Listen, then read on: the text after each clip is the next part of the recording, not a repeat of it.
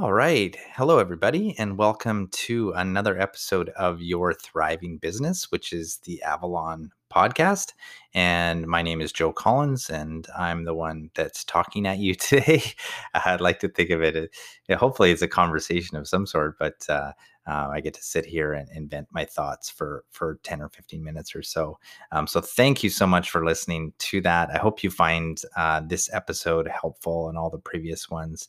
Um, last episode, we talked about the compass, which is really for me kind of where it all starts. It, it's aligning a business with your personal goals and your lifestyle goals, um, and getting to create something that is very much a part of you or, or um, puts you in the driver's seat of your life in a way. And work is such a big part of that.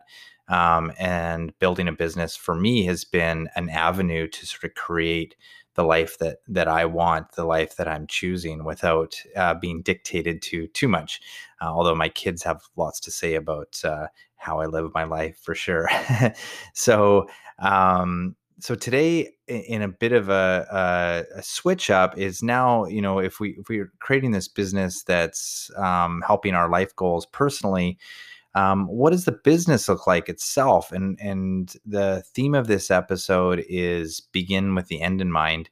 And for me that really means um, setting goals or, or a vision if you will for what the business looks like, quote unquote, when it's done. And not that our work as uh, business owners or business creators is ever going to be fully finished.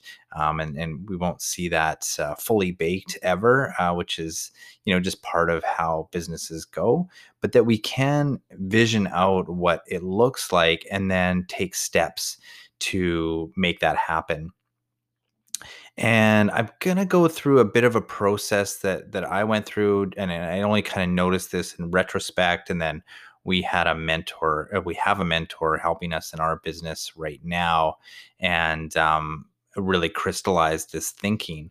And for me, I mean, uh, wanting to go with a bit of a lifestyle business and I, that word never really captures it for me because I, I don't want to seem like I don't want to work because I, I really do enjoy my work.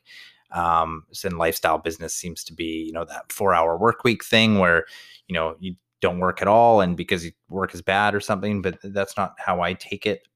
take it more in the sense that, um, that my lifestyle business means that I'm trying to build a business where I really enjoy the work that I'm doing. I'm doing work that I'm really good at, um, and that the there's people in place to doing their best work as well within our business, um, and that's a win-win for everybody. And I know as business owners, we try to do it all.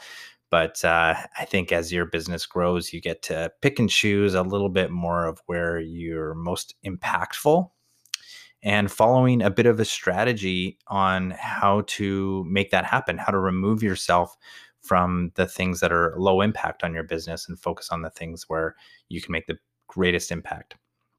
And so, how they explained this to me and how it sort of crystallized in my mind was um, you know of all things like separating your business into departments and it doesn't sound like a big aha moment um, but the way it was explained to me made a lot of sense and and helped me um, sort of figure out in sequence what things I would be giving up in the business.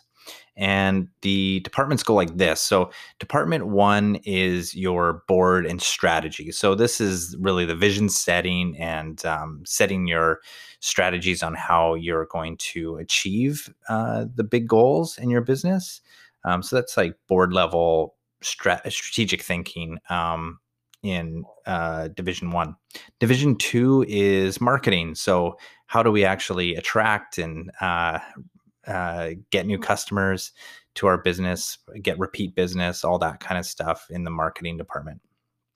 Next up is sales, and how do you actually turn those really interested people, the people that uh, want to do business with you, into paying customers? And that's uh, you know where the rubber hits the road in a lot of ways. Um, and then operations so how do you actually deliver your product or service? Uh, who's doing it? Um, and in what manner are they doing it? All that kind of good stuff is in sort of division four. Division five is sort of technical and quality, and I think that uh, maybe um, like in in Division four, it's more um, uh, training and making sure the people who are doing your production work or even your sales work or marketing work are trained in an appropriate way and are doing high quality work and have the technical sc- skills that they need to do that work. Division six uh, is HR and administration. So everything that's going on kind of behind the scenes, uh, a lot of compliance type stuff that you need to do.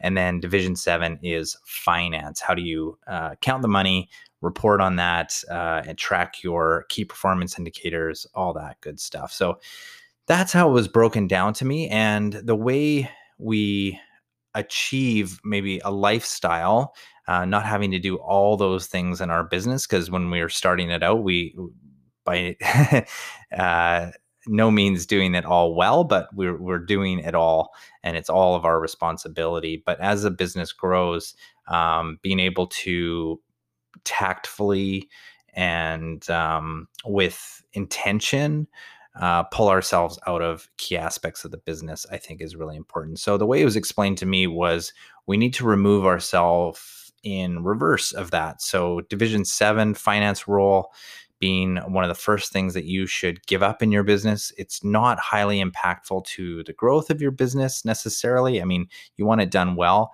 but it tends to be that combination between uh, having to have some skill set uh, and needing to get things done. But it would, if, if you're running your business, it's going to fall to the bottom. So highly important, highly skilled uh, type of piece type of work but can be left to the wayside if you're doing it yourself and have all those other things. So kind of the the no-brainer thing to hire out early on is your finance role. Next up would be administration and HR. Um, tends to be again specialized in the HR area. Admin tends to be labor intensive, uh, but not necessarily highly skilled labor. So you can um, create a process for the things that you need to be done in the business and outsource that to an employee or a virtual assistant or something like that. Next up would be division five. And this is really finding somebody that's in that can work in your business that um, can train and uh, help staff meet your quality guidelines. You may set those, but having somebody sort of um, make sure the team is uh, doing the things that they're supposed to be doing. Um, Division four operations. Uh, I think it's one we, you know, as business owners, and if you've read the E Myth, you know that most business owners were technicians to start. Maybe they're plumbers, and then they fall into running their business. Um, so don't like to give up this area, and uh, this is a real inflection point, I think, for business owners to maybe uh, to have a little bit of a struggle with until they can sort of see the potential of giving this up and letting other people do that work. Um, but is highly impactful as your business grows because you don't want the clients or your customers all coming to you at all times. Um, it's really going to bottleneck your business from growing past, say, that $250,000 a year um, point so that's that's an important one and um, i think you can find really highly skilled people that don't necessarily want to run their own business. Maybe they've tried before and, and just see that it's it's more hassle than they think it's worth um, but ha- still have you know still really enjoy the work and, and want to work with someone like yourself and that's a really good person to find. Uh, the sales side, I think owners tend to hold on to this a really long time, and I think for good reason. Um, nobody kind of speaks the language of your business like you do to potential clients, and I think you'll want to hang on to that uh, role for a really long time, um, depending on the type of business in a, in a way. Because I think you know if it's very one-off transactional or your your maybe online sales that kind of thing retail um, that's going to be easier to give up. Um, but definitely want to train those people to make the sale because conversion rate on that, like if you're setting up then, them up in the marketing um, and you're not converting people into paying customers, um, that can be really costly for your business. It's something, I mean, for high value customers, like if they're spending more than, you know five to ten thousand dollars a year on your product or service, um, you definitely don't want those slipping through the cracks. So you might want to hold on to that one a little bit longer in your business. Uh, the third, or the sorry, the second to last one is uh, or our third came from. Um, the second to last one is marketing, and uh, in some ways this can be outsourced early. I think, uh, but you definitely want a lot of insight, or you want to be giving a lot of direction on strategy here, or getting the help you need in that sense. Um, but uh, having good people, kind of at the strategy, at the management, at the the um, the doing level um, within marketing and, and helping those things sing and, and work together uh, is really helpful. Uh, we hired out our marketing somewhat uh, uh, a few years ago, um, got help with it at least, and especially in the doing category because the doing can be things like graphic design, uh, content marketing, like writing, technical writing, um, blog posts, that kind of thing. Uh, and that can be really valuable if that's not your strength. Um, we just happen to really enjoy that, so hung on to a lot of it for for a lot longer, um, and obviously still hanging on to that to this day in some some respects.